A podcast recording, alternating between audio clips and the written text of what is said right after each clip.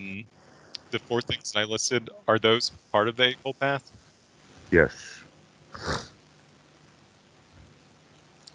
Yes, so the Sutta number 117 in the Majjhima Nikaya, uh, the, the English name for it would be the Great 40.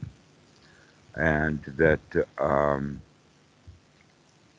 the sutta starts out where the Buddha is going to talk about right, noble unification of mind with its supports and requisites. That's how it's phrased. So the whole object then is to come to a state of uh, right, noble uh, unification of mind. Now, that unification of mind um, has different words to it in the Pali than uh, the actual word of uh, Sama Arya Samadhi, which is the actual name of it. But that uh, what Sama Arya Samadhi actually means is the mind is unified. And, and in fact, this is um, an important point uh, for Western Buddhism that the definition of the word samadhi is not concentration. And yet, that's the way that it started from the very beginning when translations were first started in the 1800s. Um, have you ever heard of the Pali Text Society? The Pali Text Society? Mm-hmm. Is that the Christian missionaries that you were talking about? Yeah, that's well, the Pali Text Society now uh, is um, the society in London, and the greatest claim to fame that they have is they have the entire Tripitaka translated into English, but that most of that work was done by Rhys Davids, I.B. Horner, and Rhys Davids' wife, uh, and that they, in fact, were Christians. Mm. Um, and so the Pali Text Society now, I assume, is Buddhist, but the lexicons and the translations enough did quite a lot of damage to Western Buddhism. Um, a way of thinking is is that in fact Buddhism spread in the East by uh, monks, by noble monks. Um, we have a number of times that uh, we know of where uh, there was um, Chinese. Uh, the Chinese came and spent a lot of time in India uh, right after the time of the Buddha and started doing translations. We also have a number of times when we know that bhikkhus have gone. Possibly the most famous one is uh, Bodhidharma, uh, Bodhidharma, who went there uh, in, oh, 400 AD, 500 AD, that area of time, uh, giving uh, kind of a, a, rise of a new tradition uh, that was associated around Sha- uh, Shaolin and Chan Buddhism. However, it was noble right from the beginning The Buddhism sense was that it noble. was it was it was noble in the sense that the monks did it. Um, the uh, Buddhism did not come to the West through Buddhist monks. It came It through came- the Pali Text Society. It came to, to the West through the Pali Text Society and their translations and people becoming interested in it, but that the English language translations um, are quite problematic now uh, in modern times because people really do want to practice the teachings of the Buddha, and the sloppy translations that we have in English need some a few repairs here and there. and one of those is Samadhi. One of them is samadhi. The other one, uh, one of the others would be nibbana, and other uh, words. There's a long list of them, a long list of words that are um poorly translated into English, to the point of making not a lot of sense sometimes. an example of that is, um, you know, there's a product, or at least there was when I was in the United States 40 years ago, a product called um, frozen orange juice concentrate. Yeah. Okay, did I tell you about that? Yeah. The Yeah. how. Yeah, I forget exactly, but it's like the con. You make have it to add water to it. Right, to add water to you have it. to add water to it for it to be the real thing. So, so uh, frozen concentrated orange juice is not fit for drink. No, yeah, it's not very good to drink. I mean, I have tried. But Pardon? I have tried, but yeah, it's not as good. you have to mix it up. not the same, right? uh, Um, and so, um, when one has unification of mind, which is the whole point of the Eightfold Noble Path, then the unification of mind means that the mind is noble. It's free from the hindrances. It's free from all of the things that would keep the mind distracted. Uh, and you can see how that directly fits in with the hindrances. For, instance, if someone is, is agitated and worried, then their mind is not samadhi. It's not uh, a unified mind, that in fact are scattered. If someone is in doubt, then the mind is scattered because they, they're not sure is it this or is it that. But when all the doubt is is uh, let us say settled down, then the mind can be unified. Um, a clear example of that is students when they're beginning to practice or they're uh, looking around, then they have doubt about what's the right practice, and so they'll try this and a little of that and whatnot, and they uh, they don't have any unification of practice either. So Uh, do the uh, so when when we talk about the eightfold path, we follow the eightfold path in order to get unification of mind, um, and to get there, to get unification of mind, we have to have the seven factors. I think you kind of touched that for a second, or is that am I Uh, kind of misremembering? Actually, we could say that three of the factors right speech, right action, and right livelihood uh, when they are noble right speech, right action, and right livelihood is an outcome of the unified mind rather Okay. than a cause of it. Gotcha. So the the unified mind brings about those qualities. Right. Gotcha. The Yeah. unified mind, in other words, when the mind is noble, then then it is natural for one to abstain from killing. That when one kills, that's because they're in a state of wanting something that they don't have. Mhm. Okay, they may want revenge.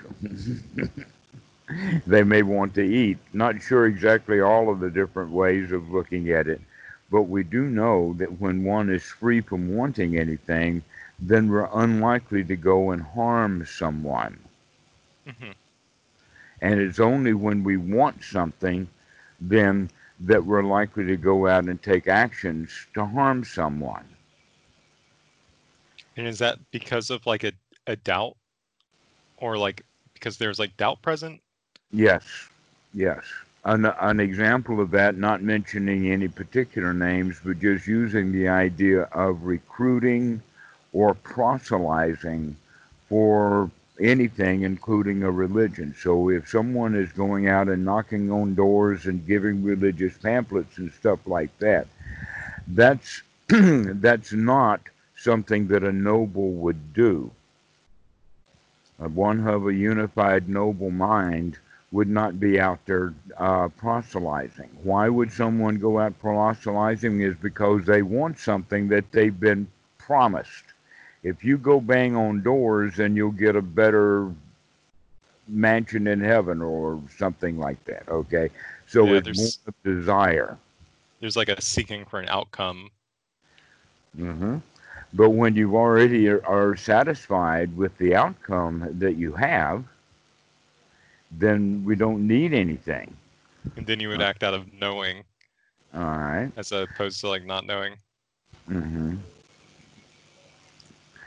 So um, basically, what we could say then uh, is that this unification of mind is kind of the goal, and that part of the path is the outcome of that goal. And then the other parts of the path are actually those things which are skills to be developed. And when those skills are developed, they bring about this unification of mind. So these four factors, in fact, um, of the Eightfold Noble Path are then uh, the skills that are to be developed, and we're using Anapanasati as the vehicle to do that. And so that's how Anapanasati. Now, of all of the various methods of meditation that have been invented throughout all of history, as well as um, within, let us say, later Buddhist literature about um, meditation, including the Visuddhimagga and the commentaries and Abhidhamma and whatnot they come up with 40 different meditations. And yet the Buddha only gave one, and that was Anapanasati. That in fact, other meditations that um, were known at that time, either the Buddha experimented with them and then dropped using them, or he recommended people stop using them and start incorporating Anapanasati instead. So and the other forty. That, I'm sorry. What? Oh, I'm sorry. The the other forty that you're. It may be Michael. Other... Keep, there you go. Keeps talking. Okay. So the other 40, they're kind of like cultural, or like there were things that were around during the Buddha's time, or like kind of picked up. Um, I guess like he only advocated for like Anapanasati, but the others were just kind of like cultural things, is what you're saying. Hang on a second. My audio. Oh. Keep talking, if you will, so that I can hear something and play with oh, the yeah. audio. Um, can you hear me now? Do test yeah. one, two, three. I'm actually trying to hold the plug in. That's part of the oh. audio problem here. oh. No. And so I'll, I'll hold it with my thumb and see if I can keep you talking. Can you hear me now? Yes. Okay, great. Oh yeah, I mean, I guess you you already said it, but like you're just saying like the other forty, like Buddha didn't really talk about those. He just talked about Anapanasati. The rest are just kind of cultural things thrown in. Mm-hmm. That's also true with um, the Brahma Viharas. That in fact, in the Anapanasati uh, uh, Sutta, uh, it has an introduction, and the introduction is is that the Buddha makes an announcement that he's going to have uh, a, a, talk, and then a huge number of people gravitate to that talk. He, and so, in the beginning of the sutta, it lists a number of teachers and uh, the number of students that they have, like some coming with 40 students, some coming with 60 students. Then he talks about it from the perspective of many of the people who are here have been uh, practicing correctly so that there are various stages of nobility. Mm-hmm. He then mentions that there are people here who are practicing jhana, and then he mentions there are those who are practicing the Brahma Viharas, and he mentions them in order of uh, Metta, Karuna, Mudita, Upekkha. They're a practice? I didn't huh? know that. I thought I, the Brahma Viharas are a practice. Uh, yes, they they are, but they were also. It appears to be something that existed before the Buddha. That it was already a known practice. Um, but that the um, the actual practices of uh, the Brahma Viharas can seem to be incorporated into the Anapanasati Sutta. Also, the Anapanasati Sutta is, it appears to be directly designed to bring about first jhana. Uh, because of the items of the um, uh, the list, there's five attributes to first jhana. those attributes are to be found in uh, the Anapanasati Sutta. And that uh, the important ingredient is sati. Sati is uh, in the Anapanasati Sutta, in the name of it. It's also in the Satipatthana Sutta. Uh, sati is also the first item of the seven factors of enlightenment, and sati is a factor of the Eightfold Noble Path. So you can see that sati actually um, takes center stage. And could you explain sati one more time? Because I was a little Sati actually means to remember. To remember. Okay. And in, in Western Buddhism, it is uh, translated as mindfulness. So when I go to Wikipedia and it says like right mindfulness, that's referring to the right sati, which means right like sati. remembering. Okay. Uh, you cannot be mindful if you're not remembering to be re- mindful. hmm Okay. Um, mindful actually in the suttis refers to as investigation. That's the word that uh, uh, Bhikkhu Bodhi chose in his translation. Okay. It's an So- investigation. Investigation is much more powerful than just mindful. hmm Okay. Yeah. Uh, and so sati and um, investigation are the two items uh, that first appear on the seven factors of enlightenment called the Sambhojana. Now, we'll talk about those later. Uh, right now, we're talking about the Eightfold Noble Path, where sati, to wake up, we could also see that one's right view now is that investigation. We can think of it as kind of the overall view is we've got the view that it's better to get the mind cleaned out than it is to leave it dirty.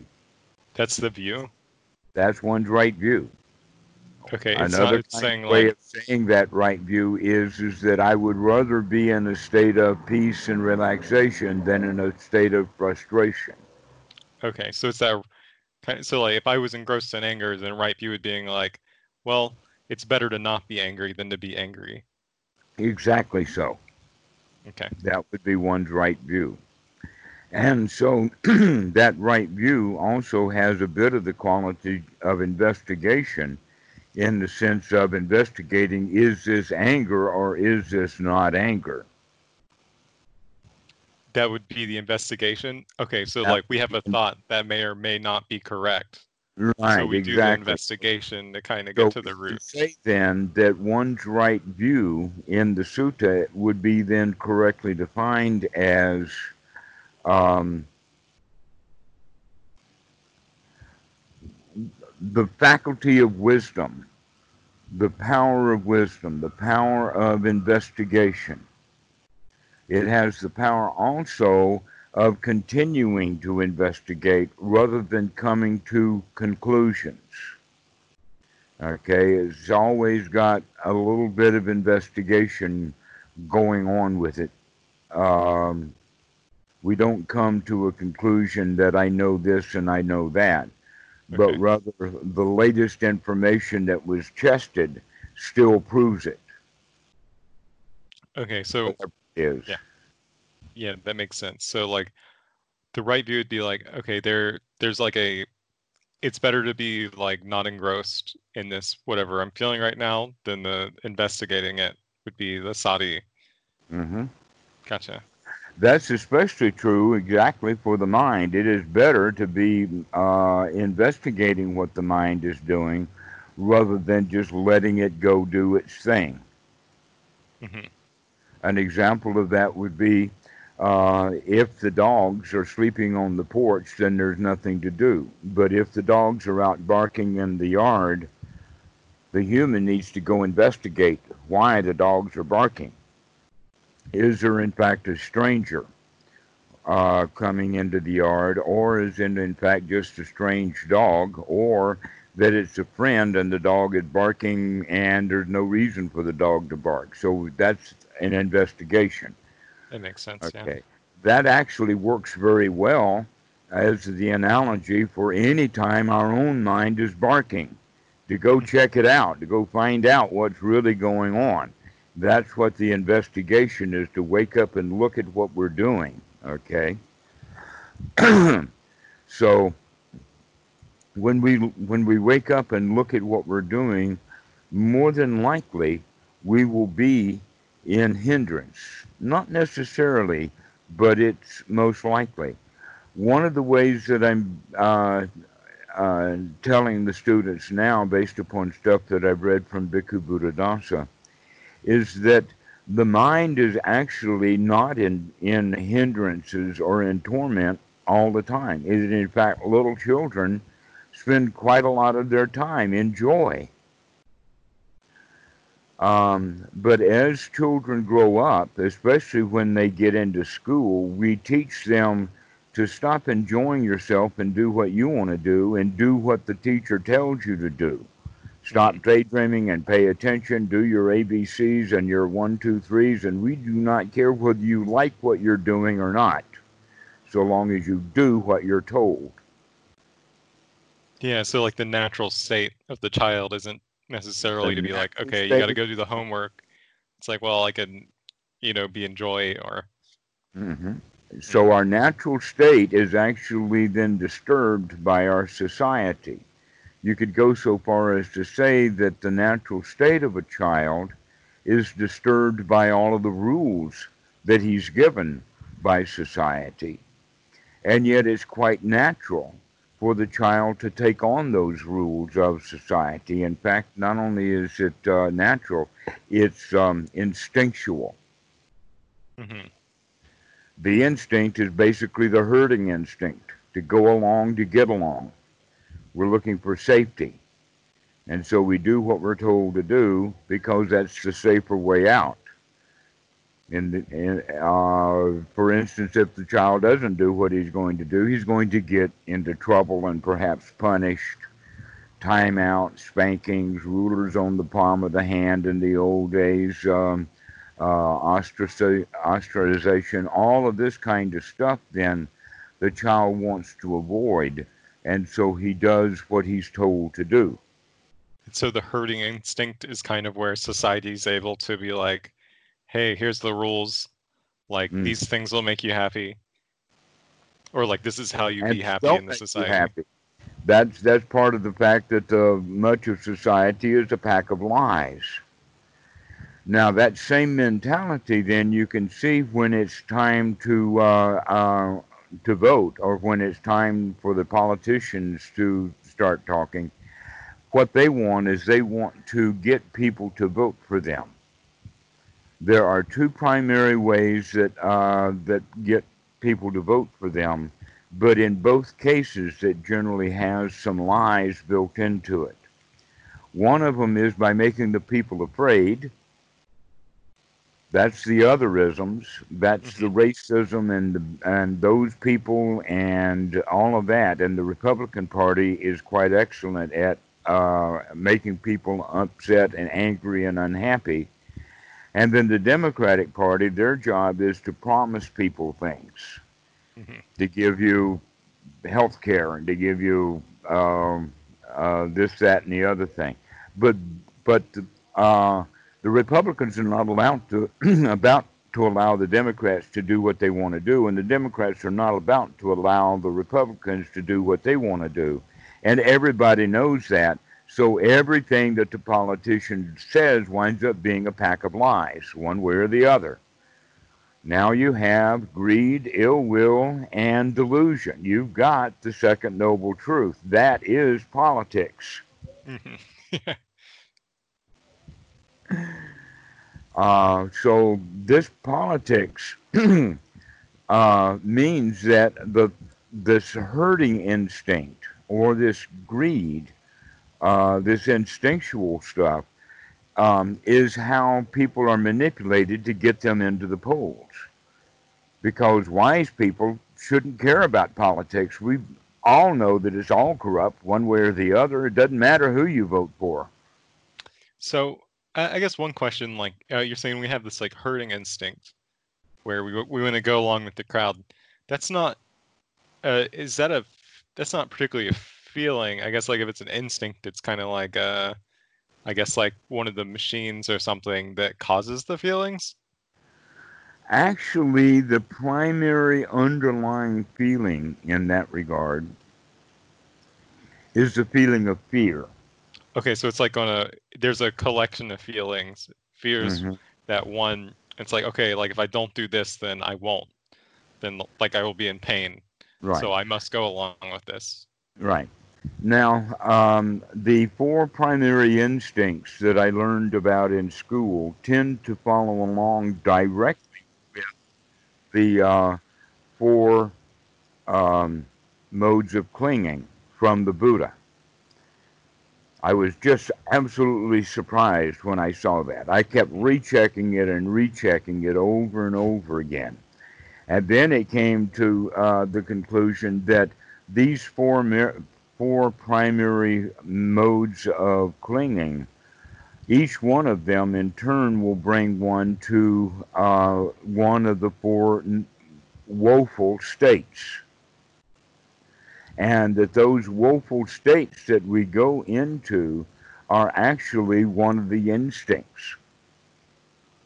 So we are bopping along as a human being, and something happens, and we start to cling, and that throws us into one of these um, woeful states that is an instinctual um, reaction.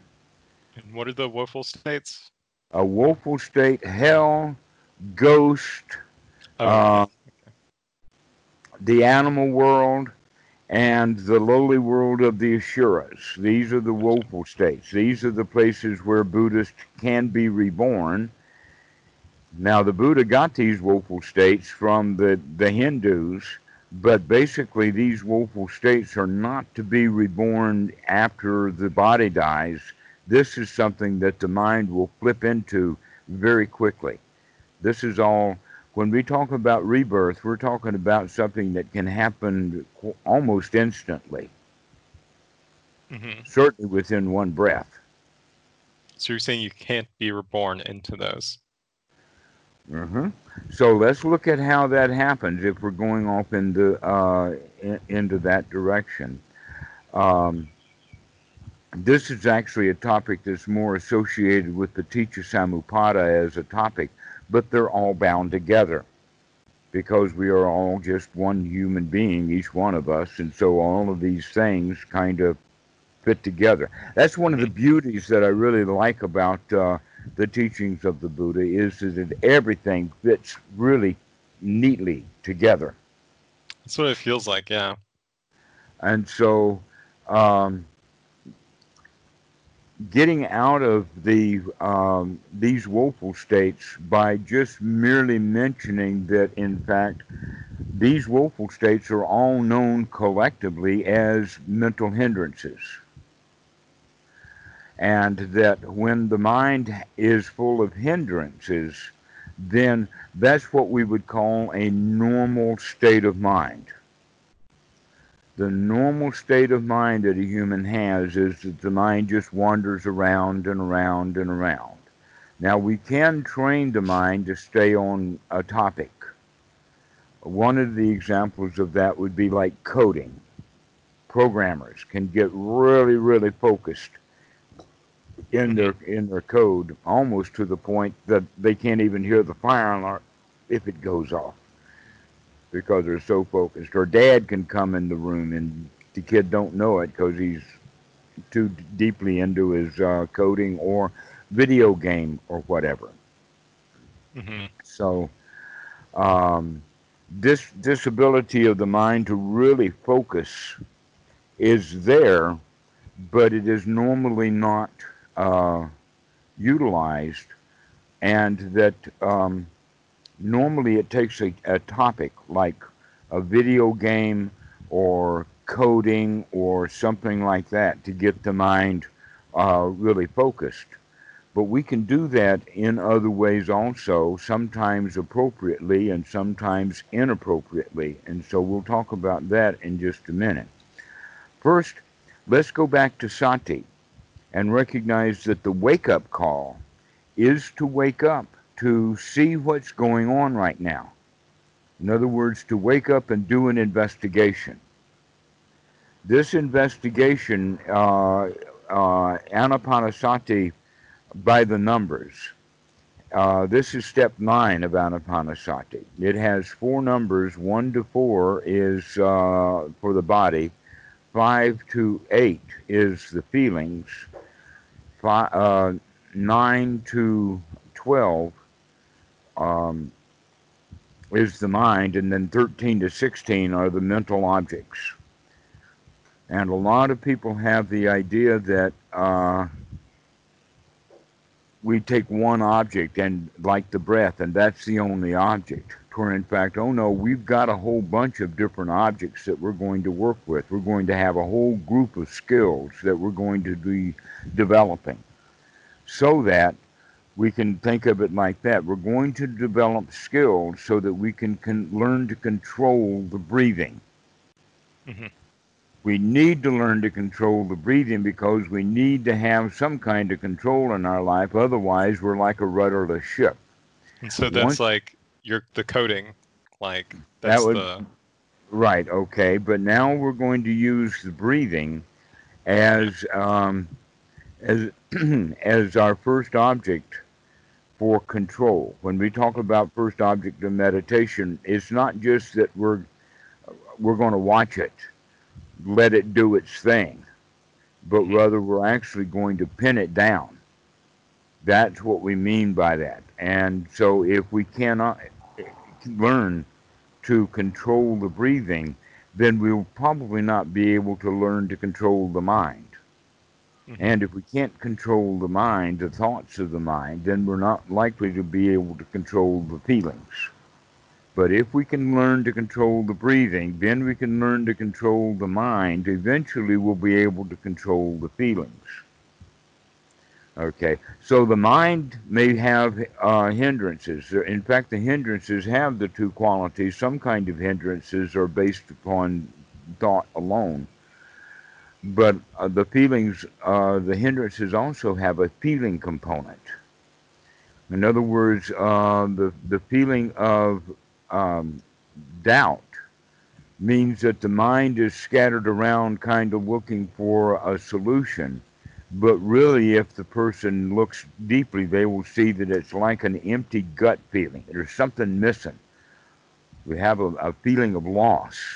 Also, uh, the um, hindrance of um, restlessness has also a feeling component. It's not just a mental component, but it has a, feeling component that, in fact, can be as strong as anxiety. Anxiety is nothing but a kind of restlessness. Okay. Are the thoughts?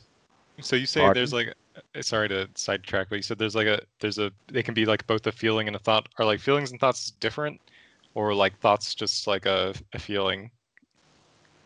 Actually, we generally, in our human way of living, think of thoughts and feelings as different, but in fact, they're deeply interrelated. Okay.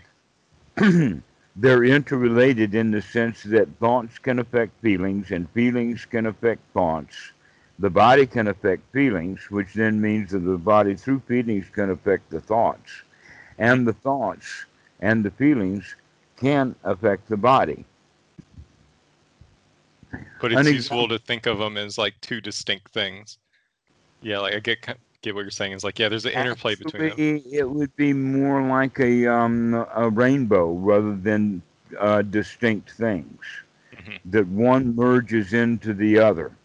Gotcha. That the that uh, a a body that is just a body that's a dead body and no feelings is just a body but once the, the feelings come into the body, now there's something new with that body. That body has changed because it has the feeling or the ability to react and respond. Mm-hmm. Piece of wood, you take an axe to it, and a piece of wood is not going to react or respond to that other than what the axe itself is doing to the wood. But if you take an axe to your leg, that leg will in fact do a whole lot of stuff that the axe is not actually doing. Mm-hmm okay, like bleed. yeah. or um, uh, go into great pain, and so it jerks around and other things like that. Uh, so we understand that the body and the feeling and the mind is a complex. Mhm. And that uh, uh, we cannot have the mind without the feelings. We cannot have the feelings without the body. Sorry, just what? But when you say feeling, do you mean like sensation? Um, like, uh, do you mean like if I prick my hand with like or like a needle or something? Is that feeling? Or like I guess when I was thinking of feeling, I meant like, you know, I feel anxious or like a emotion. But maybe I got the words mixed up. you're, you're pointing to the fact that there is a broad spectrum of feelings. Gotcha. I, I and yeah. and the broad spectrum of feelings generally has a quality of how much self or selfishness or how much I, me, and my are in there. For instance, if there is a sensation on the body and you see it as merely a sensation on the body, then it's just a sensation. But if we use words like pain, Personalize it. now we're saying that it's my pain, okay? And so we're Yep. making it a whole lot more than just the sensation. Mhm. Because we're adding this feeling and an emotional and mental component to it. Calling a sensation pain is uh, creating suffering, to where the actual sensation is merely a sensation. Mhm. By calling it pain, now we're also saying that we don't like it. So basically, the feelings that we're talking about, there is a um, an important point within there to look at, and that is the uh, the point of feelings that arise when something impacts us or contacts us, like an itch.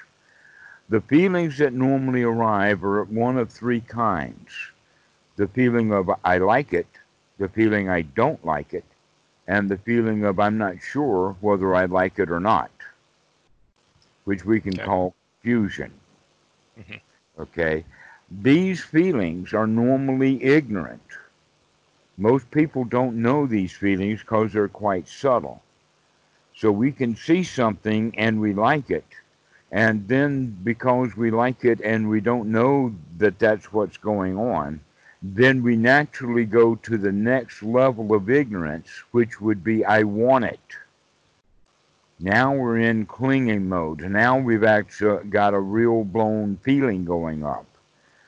Okay, so I like it as a little tiny feeling. I want it as a big feeling. Then I gotta have it.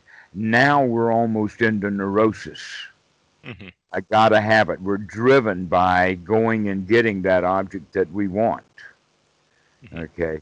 Um, within the teaching of Paticca we're talking now about the level of Vedana, and then uh, Tanha, and then Upadana.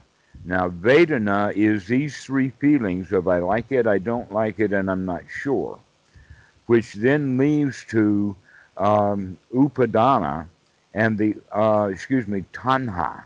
And the Tanha actually uh, has the quality of thirst, or it has the quality of uh, longing for something. Is that the clinging? No, that comes next. Oh, okay. Okay, it's like is like uh-huh. a thirst. look at, look at my hands now. This is this is the object, and this is me. Mhm. I like it. I want it. I'm clinging to it. Okay, the tanha is that motion. It's the going to. It's the um, directing the mind or the mind's attention uh, to something. We can Mhm. use the very easy English language word of wanting. I like it, I want it. Mhm. And then the actual clinging is tanha uh, moves to upadana, which is taking. So I like it, I want it, I take it. Mhm. That taking then is ownership. That's like kind of per eyeing. That's like Uh, well, think about it. Ownership requires an owner. Who's Yes. the owner? That's when selfishness comes in. This is the birth of the self. Until that- then, the self doesn't exist. We can be completely altruistic until we want something. And then when we want something, then we start grasping and clinging. And once we're clinging, that's the self that does the clinging. So is there like anywhere there's an I? Is there um like clinging? No. Okay.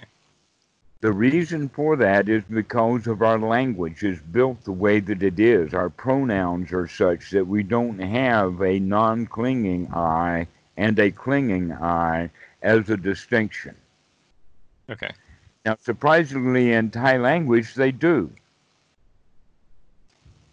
And so, uh, because you could think of it as very low class language and very high class language. And in very low class language, that's when there's a real strong self. In, Pali, in the Thai language, it's good. Buddhadasa talks about that a lot. Unfortunately, in English, we don't have that distinction in the language. So, uh, in correspondence, or just for clarity, we sometimes bring personal pronouns in because it's confusion if you leave all the pronouns out. So if I start a message that says, or if a message is started that says, um, there, uh, there is something here, is different than I see something here. Okay, but not really. Not really. This is just a matter of expression and it's built into our language. So we have to understand that uh, within the context, there's two different kinds of language. There's ordinary language and Dhamma language. Mhm. And that we speak in the ordinary or conventional language. That's just the way we communicate. If you start teaching, if you stood up in court and started speaking in Dhamma language, they wouldn't be quite able to follow what you were saying. Yeah. Yeah. Okay. Because all of the pronouns would be taken out Oh, in yeah. Dhamma language. Perhaps everything would be said in passive voice. And that there would be no reference to any individuals. It would just be events or process oriented. That's Dhamma language. Mhm. okay, where it's merely process oriented. So once the process orientation takes effect in the mind, you begin to see how often you use the word I.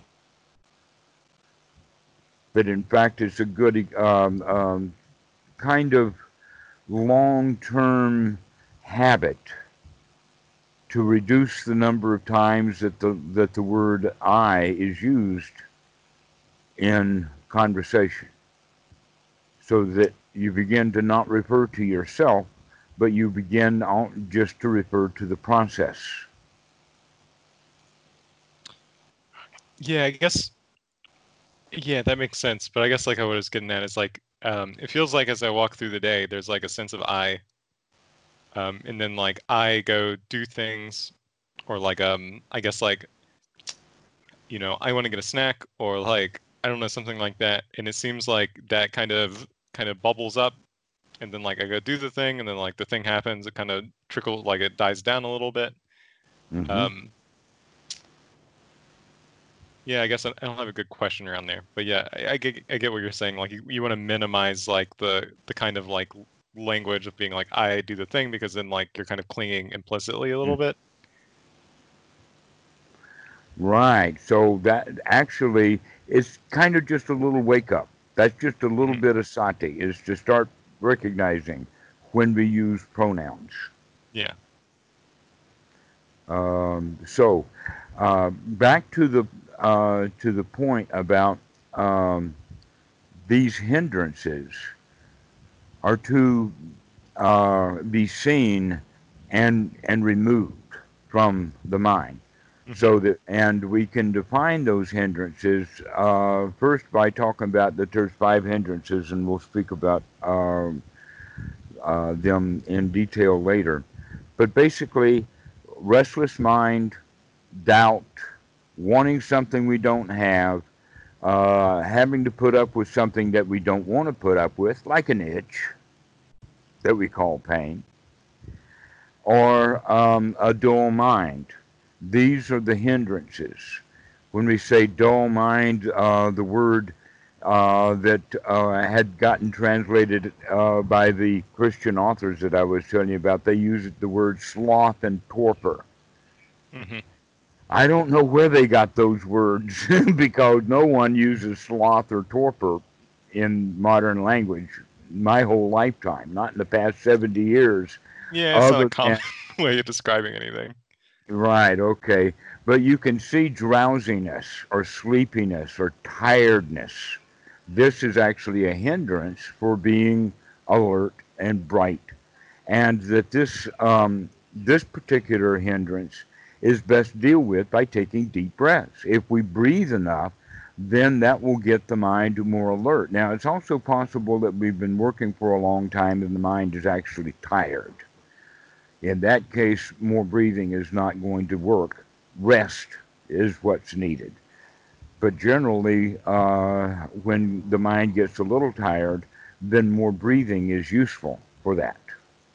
So this anapanasati method then is uh, a full method to remove the mind of all of the hindrances, defining hindrances, anything that's going to keep you out of the state of mind that you want to be in. Most of us are in the state of mind that we're in because of conditions and habits. And so the conditioning will trigger the old habit. Something happens in the moment, uh, the Buddha talks about this using the, the frame adventitious defilements. Adventitious defilements when, means that they can find an advantage, or if something can cause an opening, then they will rush in. Hmm. So, uh, the the idea then is to wake up, to recognize that the mind is not in the state that we would prefer to be in. That if we have a choice between being in the ordinary mind and being in a mind that's satisfied, we would choose the mind that's satisfied. If therefore that's kind of our job now is to get the mind into a state of satisfaction. And this is what anapanasati is all around, all about. Uh, the word satisfaction actually uh, in the Pali is referred to as the word sukha. Now, sukha is actually an opposite of dukkha. If we can get the mind into a state of satisfaction, it, by definition, that way, is free from dukkha. And that happens on a regular basis throughout the day. When we were children, it happened a lot. Mm-hmm. Now it don't happen so much. So we need to actually train the mind to get it back the way that it was when we were a child. How do we and and so I think last time you also mentioned um, pity or pity. Pardon? I think last time you also mentioned pity. You were talking about like uh, pity. sukha and pity. Piti and sukha Those are, are two... two things that have the same qualities to it. The so quality how... of satisfaction success, um, security, safety, comfortableness. All of those are the same in both piti and uh, uh, sukha. But piti has a whole lot more energy in it. It's a more energetic. And so, do you cultivate um, sukha first? Um, or is it kind of like a both both thing? since they're both close together, we could say that uh, the distinction would be both the amount of energy and also the quality of success. That's the major quality of, of piti is, is that we feel really successful. Mm-hmm. And the success here is throwing the mind's hindrances out and coming into a state of satisfaction. Oh, that makes sense. So it's kind of like it, it all kind of weaves together. Yeah, that's the way to look at it. It all kind of weaves back together again. That's in fact the the word Pali in Pali Canon. Pali is not a language. The actual language is Magadhi. Why do we call it Pali? Because the Pali actually means like uh, the weaving of threads or uh, a line of things. We use that word poly in the same way in English language like a polynomial, polyester, polyunsaturated. Yeah, it's like woven. It's like blended. Okay. So the word Pali means a succession. Well, so does the word sutta. The word sutta means thread. So when we say Pali sutta, we could basically say thread, thread. Mm-hmm. Oh, that's funny. But the Pali actually is not the, the, the language itself, but we refer to it kind of as the language. It's just that's how it's grown up. Um, but translating these words out of the Pali into English has been problematic now for too long. And that when we really understand how to use these words, then we can actually see uh, overall how the practice works. That if we have piti and sukha, the pleasure and uh, stability uh, and energy of the mind, then this is what's called first jhana. Now, the, the uh, in fact, it says it this way piti and sukha, born of the seclusion, and in this case, we're talking about born of the seclusion from the hindrances. We seclude the hindrances. And in fact, we seclude the world by sitting down in the meditation hall. That gets rid of a whole lot of the distractions. The mm-hmm. only distractions left then would be those that come up in the mind. Okay, so seclusion from these distractions uh, brings then the ability for us to go into a state of satisfaction and and piti and and so with the deep breathing together makes the mind really fit for work. So we begin by practicing by controlling the breathing. By controlling the breathing, we've already started to control the mind. Here's how we're controlling the mind is because sati comes in and we wake up and we recognize the mind has wandered away from the breath. So we come back and we take a deep breath. So we're already controlling the mind and the mind's uh, objects uh, as well as the breathing. So by doing this, uh, we're beginning to develop skill the skill of thinking the thoughts we want to think rather than thinking the thoughts that we don't want to think. Mm-hmm. Uh, which means now we have the full intention or the full plan of I'm going to only think thoughts that I want to think, and I'm not going to think thoughts that are random. Mm-hmm. This is what we mean by applied and sustained thought, that we can apply the mind to what we want to apply it to and sustain that. Mm-hmm. Okay, so just merely getting into this state is a skill. The skill of coming into first jhana has the following skill factors, and that is sati. It has right effort built into it. It has right attitude built into it, and it has uh, mostly right view built into it. Now, this attitude is the attitude of a winner, the attitude of, I can do this. That's the most important point, is that quality of know that no matter what, I can throw those hindrances out of the mind and come back to a state of uh, pleasure, come back to a state of satisfaction. And so the 16 steps of Anapanasati get us to the point where we can be in first jhana because we have gathered all the prerequisites to be in that state. Yes. So we have we we know we like we're in that state where we like know we can choose to have like right thought and we know that we can sustain r- that thought. Mhm. Or that And so the kind of thoughts then that we would want to have that both get us into this state and uh, maintain this state would be thoughts something like, wow, this feels really good. Aha, this is third noble truth. This is what it's like to be free from suffering. Wow, this is good. Okay, what a marvelous moment this is. These are the kind of thoughts that we want to have. And these thoughts have the quality of being here now, being in this present moment. The kind of thoughts that we have or the kind of language that we're using has to do with this current moment.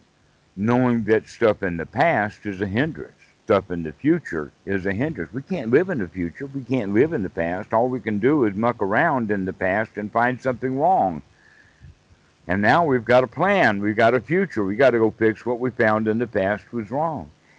But this present moment is just fine. Is that kind of the is is dullness where when we're like thinking about the past or the future and like we're not in the present moment, we're not able. Mm-hmm. Okay. Okay, so we experiment with this and play with this. And we'll continue on a little bit more. We've just gotten, you know, scratching around in here but we have mentioned some parts about feelings, uh, the three kinds of feelings, and the four kinds of clinging, and the four woeful states, and the four um, uh, instincts. And we'll talk more about that. But the important thing is to get the mind really fit for work. And that's what I'm so doing right now. Is getting the mind fit to work. Okay. Right. Yeah. That's what Anapanasati is all about, is to get the mind fit for work. Wonderful. Yeah. Well, thank you. And then the work is is to see the Dhamma, mm-hmm. which we've already started talking about, and they're all interrelated. Yeah. And so awesome. this this is the way that I would recommend that you practice, is with this getting yourself into a state of satisfaction. Okay, so over, I over and over again.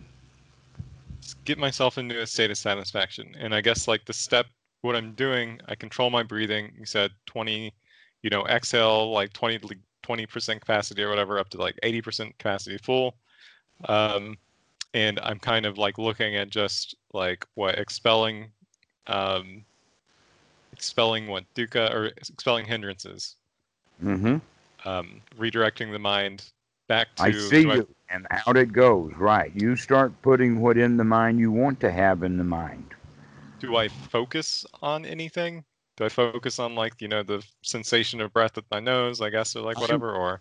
I would say offhand that um, make sure that there is twice with each breath that you make sure that you focus enough to see that I know that this is a long, deep in breath. Okay. And then so, the other one is to know that this is a long, deep out breath. Okay. Yeah, and I guess what I've noticed is like I get more awareness of my body, like as this process goes on. Like I get, um, like I can notice more and like wake up exactly.